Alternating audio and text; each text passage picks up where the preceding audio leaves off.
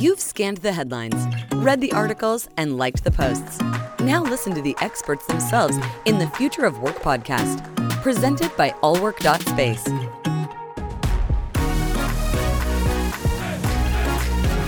Are you ready? Hi, everyone, and welcome to the Future of Work podcast by allwork.space. My name is Ceci Amador, and I am your host for the day. With me here is Laura Shook Guzman.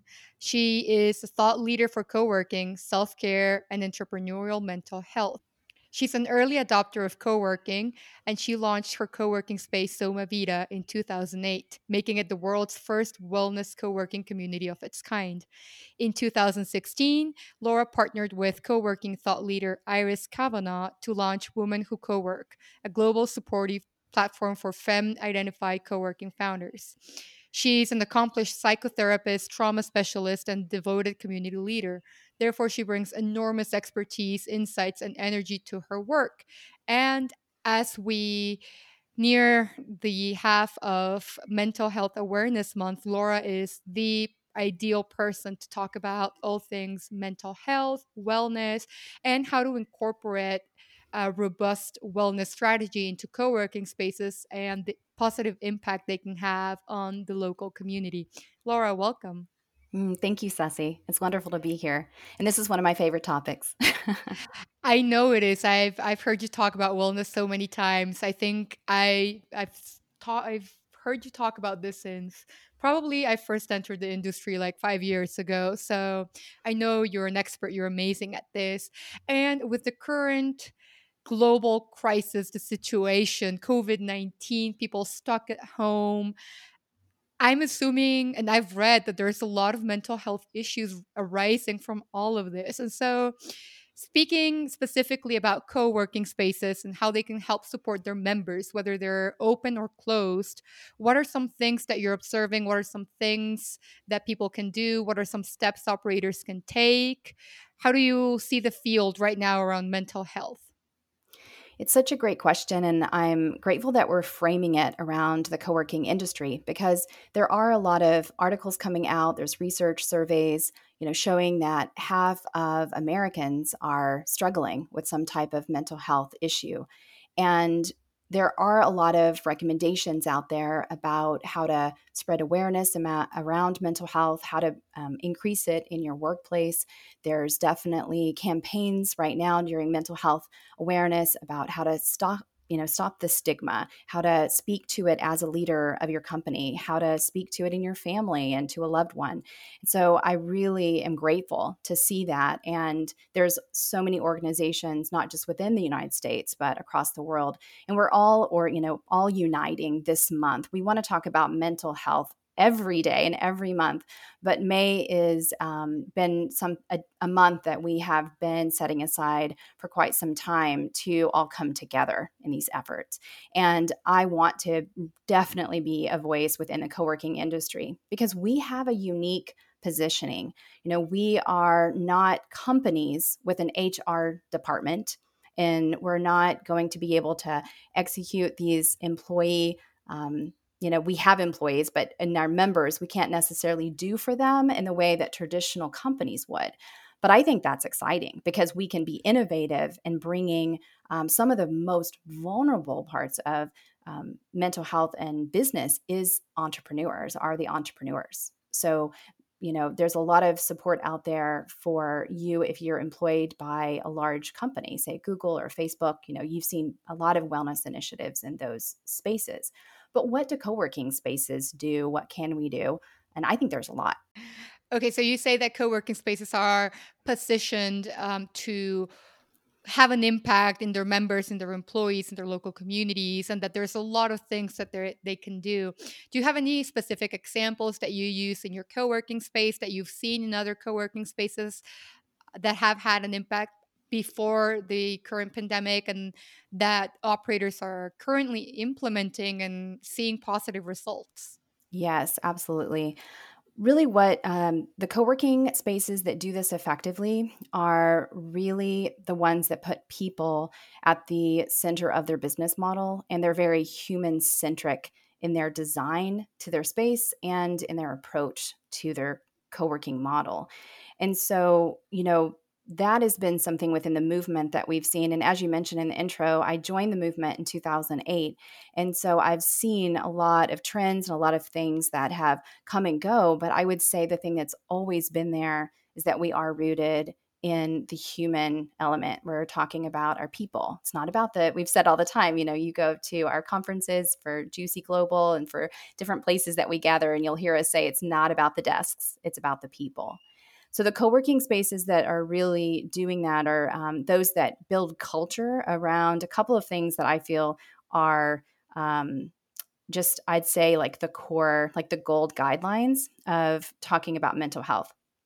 So the first thing about that is transparency, like the ability for a co-working founder to be transparent about the challenges of entrepreneurship, to bring it into your program, so I you're programming like the types of classes and events. So I've seen some other spaces successfully do, you know, what they um, I think it's Tony um, from New Work Cities. He told me um, that they had a funeral for their startups. It was like a startup funeral, and they came together as a community to help that founder let go of that loss, right? To collectively grieve the the loss of that startup. So what that does is it creates normalization, right? Normalizes the fact that we as entrepreneurs are going to succeed and fail. Some of our ventures are going to take off, some are not, and we're going to have to let those go. But entrepreneurs, you know, that are alone out there, they're having to sit in their in their own home office or with their own team and having hold it together for everyone. But when you are in a co-working space that does that well, that co-working founder and the staff and the culture as a whole, their whole peer group can hold space for their emotional experience. And by doing so they're they're modeling. So this is what um, you know we do for our children when we want high emotional intelligence. What i do as a therapist with a client is i model emotional transparency and so that's one of the core things that I believe that co-working spaces can do right now without actually investing a whole lot of additional money and funds or coming up with a whole new program is thinking about where in your culture building and in your messaging are you modeling transparency around mental health issues? Can your members talk about it? Are you providing with them with additional information? You know, and and if not, where could you do that? So I'll, I'll pause there because you may have, you know, we could kind of go off on that one. But I think mm-hmm. that's really the easiest way is to think about how open you are in de stigmatizing mental health in your co-working space by making it a part of your culture to talk about it. And that last part that you said, destigmatizing mental health, I say I think that's one of the biggest contributions that co-working has done to mental health over the last couple of years because it's helped to stigmatize it. Mental health remains a pretty taboo topic in most traditional workplaces company headquarters and i think that normalizing it and destigmatizing it can go a long way in kind of improving the mental health of people. And so in that sense co-working is already doing it. What are some other ways because co-working members so they have entrepreneurs they have freelancers and like what you mentioned they can provide that mental support that entrepreneurs need to let go um, but what about the contribution that they can make to employees of large companies or medium-sized companies that allow them to work from a co-working space because mm-hmm. who's responsible there for the mental health of the employee? Is it the company? Are co-working operators responsible for their members mental health as well? How, how do you strike a balance without kind of like crossing a line with your corporate clients? Yeah, uh, this is a great question. And I think I've heard this one um, floating around as people wonder okay, if I'm going to do something for my members, what is my responsibility as a co working founder? And if they're employed and I've got a corporate client that is working with me to provide an experience for their employees, you know, in my co working space, what does that look like for their mental health?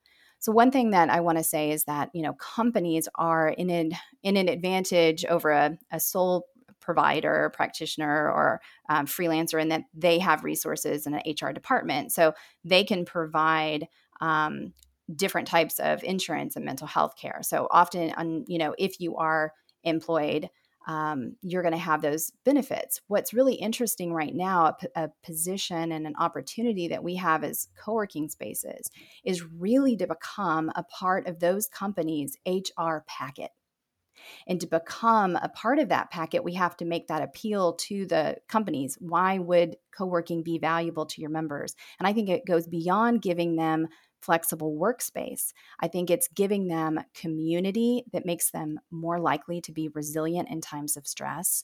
And it's giving them um, opportunity to co working spaces that are providing on site wellness or um, a culture that has events, like I just talked about, that supports mental health right? So there's layers here, and it's very exciting. And that's why I love that we're the Future of Work podcast right here that I'm talking to you, Ceci, because this is our opportunity to reimagine and innovate on these ways that we can support not only entrepreneurs' mental health, but employees of larger companies, freelancers, digital nomads. There's ways in which the co working model is a new structure, it's an infrastructure for belonging is what I've started referring to when people ask me what is co-working.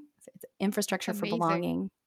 And we need belonging to be well as human beings. And so if we can talk to corporations and say, "Hey, your HR department's missing something and we have it." As co working spaces. And this is what we do to give your employees a place of belonging and connection for their well being and mental health when they're outside of your uh, headquarters, when they're out of reach, you know, of a company spaces.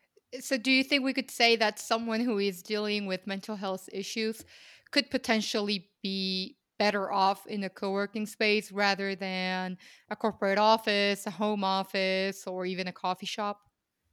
Yeah, I think we actually can. I think we need research. Um, I'm actually speaking to um, some um, researchers now to look at how we've submitted a grant to see whether we could study the um, actual improvement of mental health well-being over a certain amount of time. So you take um, somebody who's in a traditional workspace or just working from home and you compare that to someone um, who's working more flex um, the ability to flex into co-working to do home office and to go into um, a corporate environment. So the ability for i mean our theory right is that the more we are flexible and we've seen this in other research that the more that humans can um, actually choose the environment that makes them feel most supported and most productive creates a higher yield. It's a the return on investment in their mental health and their flexibility actually benefits the company.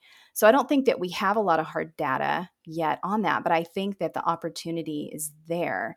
And based on what we know as far as other psychological research in um, michael Freeman, he is a psychologist that has um, published on this topic. And he is the one that actually you see a lot of people quoting that 50 to 70% of entrepreneurs struggle with mental health. That comes out of his research.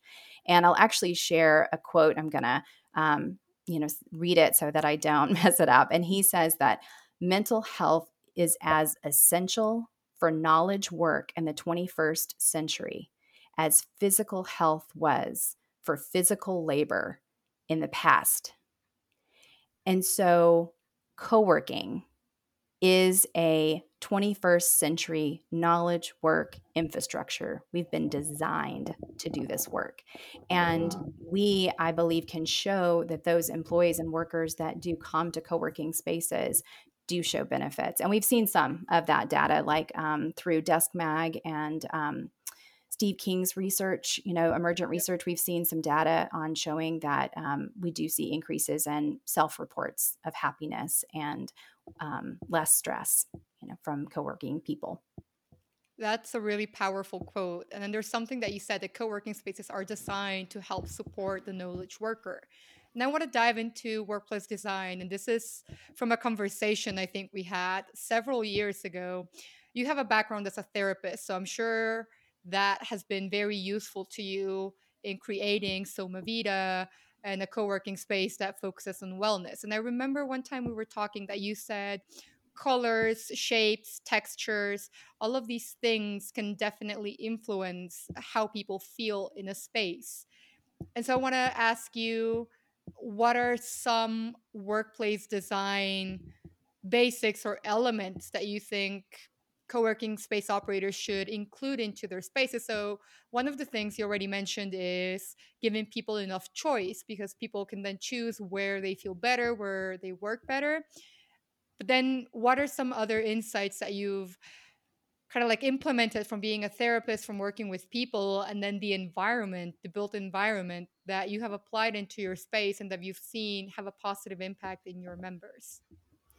Yes i um am really excited to talk about this topic and i've i've seen a lot of trends you know where people are predicting trends um, post COVID and how that's going to impact co working. And one of the things I feel like is um, missing on that list that needs to be at the top is really the the way that we design the spaces for health and well being, even more than we've done before.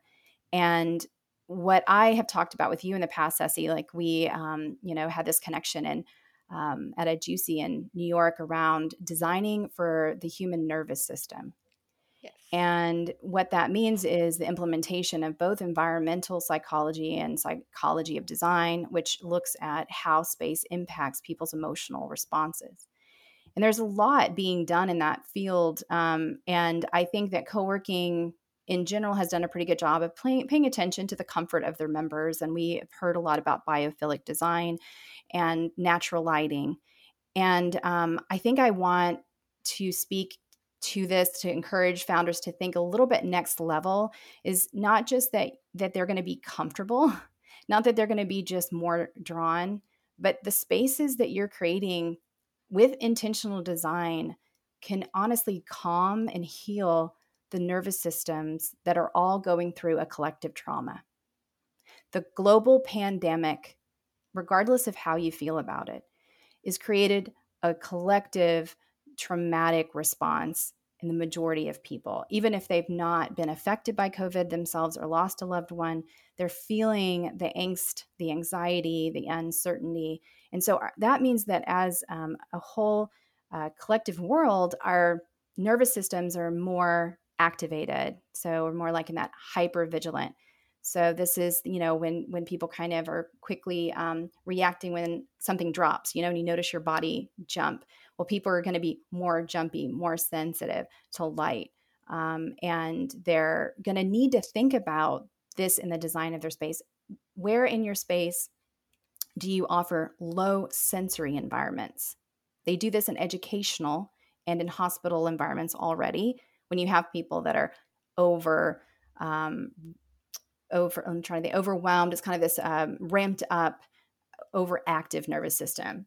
And so you've got to think about that in your co working spaces. Now, you're not just trying to do bright lights and get people productive and creative. You also want to in- invite the nervous system to shift down. So that means quiet spaces, um, using circadian lighting. So this is where health tech, I think, is really fascinating. I'm excited to um, hear more and more about the different health technology that will help co working spaces be able to monitor lighting, um, use of aromatherapy. Smell also can elicit a sense of calm and relaxation. So, using diffusers um, with aromatherapy is something co working spaces can do right now.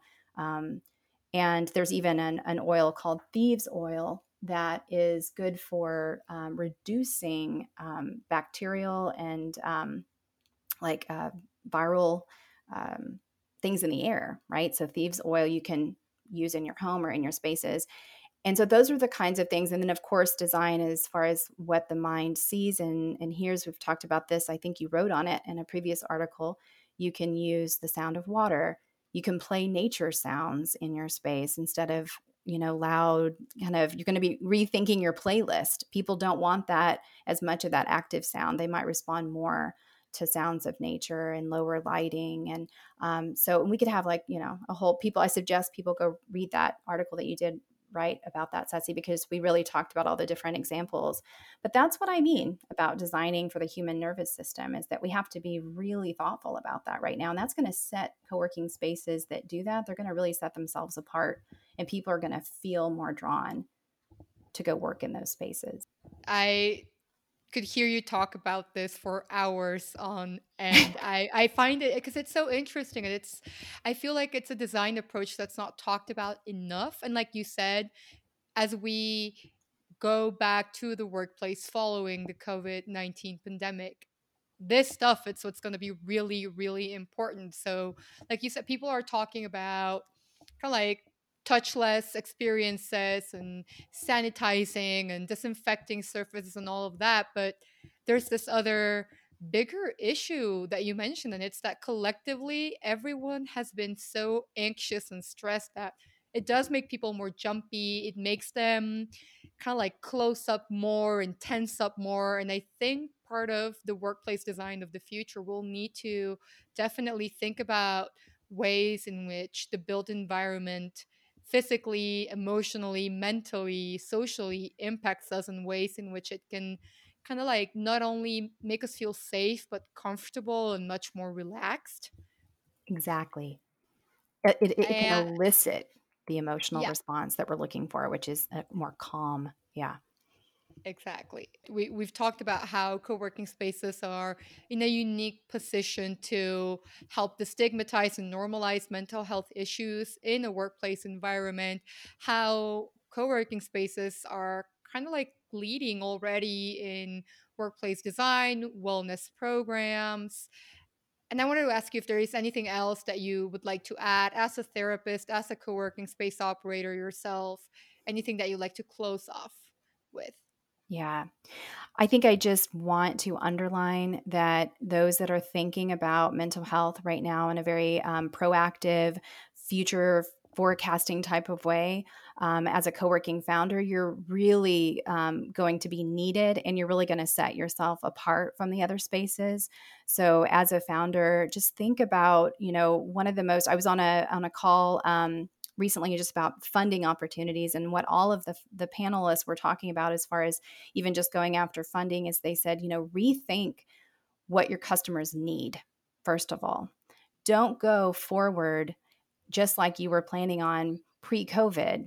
It's time to rethink and reimagine and let yourself see what your customers need.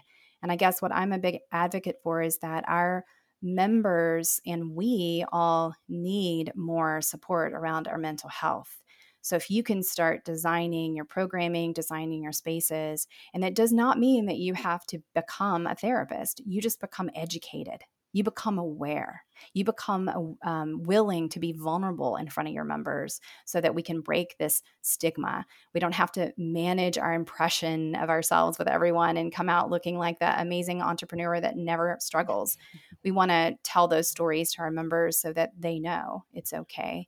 And one last thing that I didn't mention that you hear often um, in the advocacy world, and so just define that for people when you hear the word mental health parity, what that means is um, as an advocacy for co-equal that we treat mental health with the same type of awareness and accommodations that we do a physical dis- you know different ability.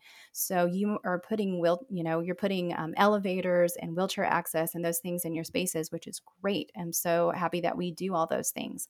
Now we got to start thinking what does that mean for mental health? What are the different things that we would like to bring to our space? I could uh, imagine a world where that's just as much of a requirement for a building design. I would love to see that. You know, that we think about what is actually impacting our human beings in this in this space, and how do we put mental health um, on the same um, page. So that's what that means by health parity. And it's also accommodations, meaning that if you have a staff person that you are also like one of your community managers is struggling, just really make sure that you know you're giving them accommodations that you understand um, how to support them how to refer them to the proper support and um, yeah and so i just think that all of us need to be thinking into the future about how we as a collective and as an industry in co-working as a movement because that's my favorite thing about co-working it's a movement for social change so we have the ability to integrate health and wellness, mental health, physical health, well being into our design, into the infrastructure of belonging that co working was intended to be. That's awesome. And then one thing that you said stood out, and it's how that you would like to see just like they do elevators and wheelchair access for physical health um, elements that would do that for mental health and i i am really curious to see if after covid-19 new building or space certifications pop up that deal a little bit more with mental health and not just new cleaning protocols. And I think that we've already seen a movement kind of like edging towards that with Fitwel, with well built Yes. well-being well building yeah well building sorry about that Yeah. and so i think that maybe and, and i don't know but after covid it, it could be that a new certification pops up for how the built environment can reduce anxiety it can support mental health other than just keeping people calm from everything that every surface they touch could be a contaminating risk so I think a lot of mental health, wellness issues and changes are are in the future and and, and not long term. I think short term we're going to start to see that. Yes, absolutely. And, you know, I just think if people are curious and interested about this, you know, in their co working spaces, I'd love to have people reach out to me, reach out to each other, you know, start these conversations. I've been really, um, really impressed by the innovation and the creation that I'm already seeing. So I would love to to be a resource and that's kind of you know what brought me into co-working is i was a therapist that understood the power of systemic design and change that if that we can change the way that we work in order to be able to have um, a better way to live and and i think that there's an opportunity for here as, as for us even though it's really scary and uncertain. We don't know. And there are co working spaces that are going to have a hard time getting through. Um, but if we can all stick together and share best practices and, and talk about this topic more and more, then we really have uh, an opportunity to, to make a big impact. I agree. So why don't you leave your email or where can people contact you if they want to start a conversation with you about these topics? Yeah, thanks, Ceci. So um, people can reach me through my private um, practice website for all the mental health resources, and that is consciousambition.com. And um, people also know that are listening to me, I'm also very involved in Women Who Co-work. So you can also um, always email me, Laura at womenwhocowork.com, and I can just get right back to you. But if you visit consciousambition.com, there's also a resource page, mental health resources, and there are hotlines and uh, different types of advocacy groups. And at the very bottom of that page, there's also trainings um, that you can um, as a founder, you can sign up to go through that training or have your staff go through those trainings. And they're usually just like one to two days of a virtual training that will also give you guys more um, support around, you know, how to address um, crisis and trauma recovery in the co-working um, space. So. Awesome. Thank you, Laura, for joining us today. And thank you, everyone, for tuning in once again to the Future of Work podcast. Remember, you can also tune in on allwork.space, Apple Podcasts, Spotify, Google Play, Stitcher, TuneIn Radio, and Podbean. If it's impacting the future of work, it's in the Future of Work podcast by allwork.space. Are you ready?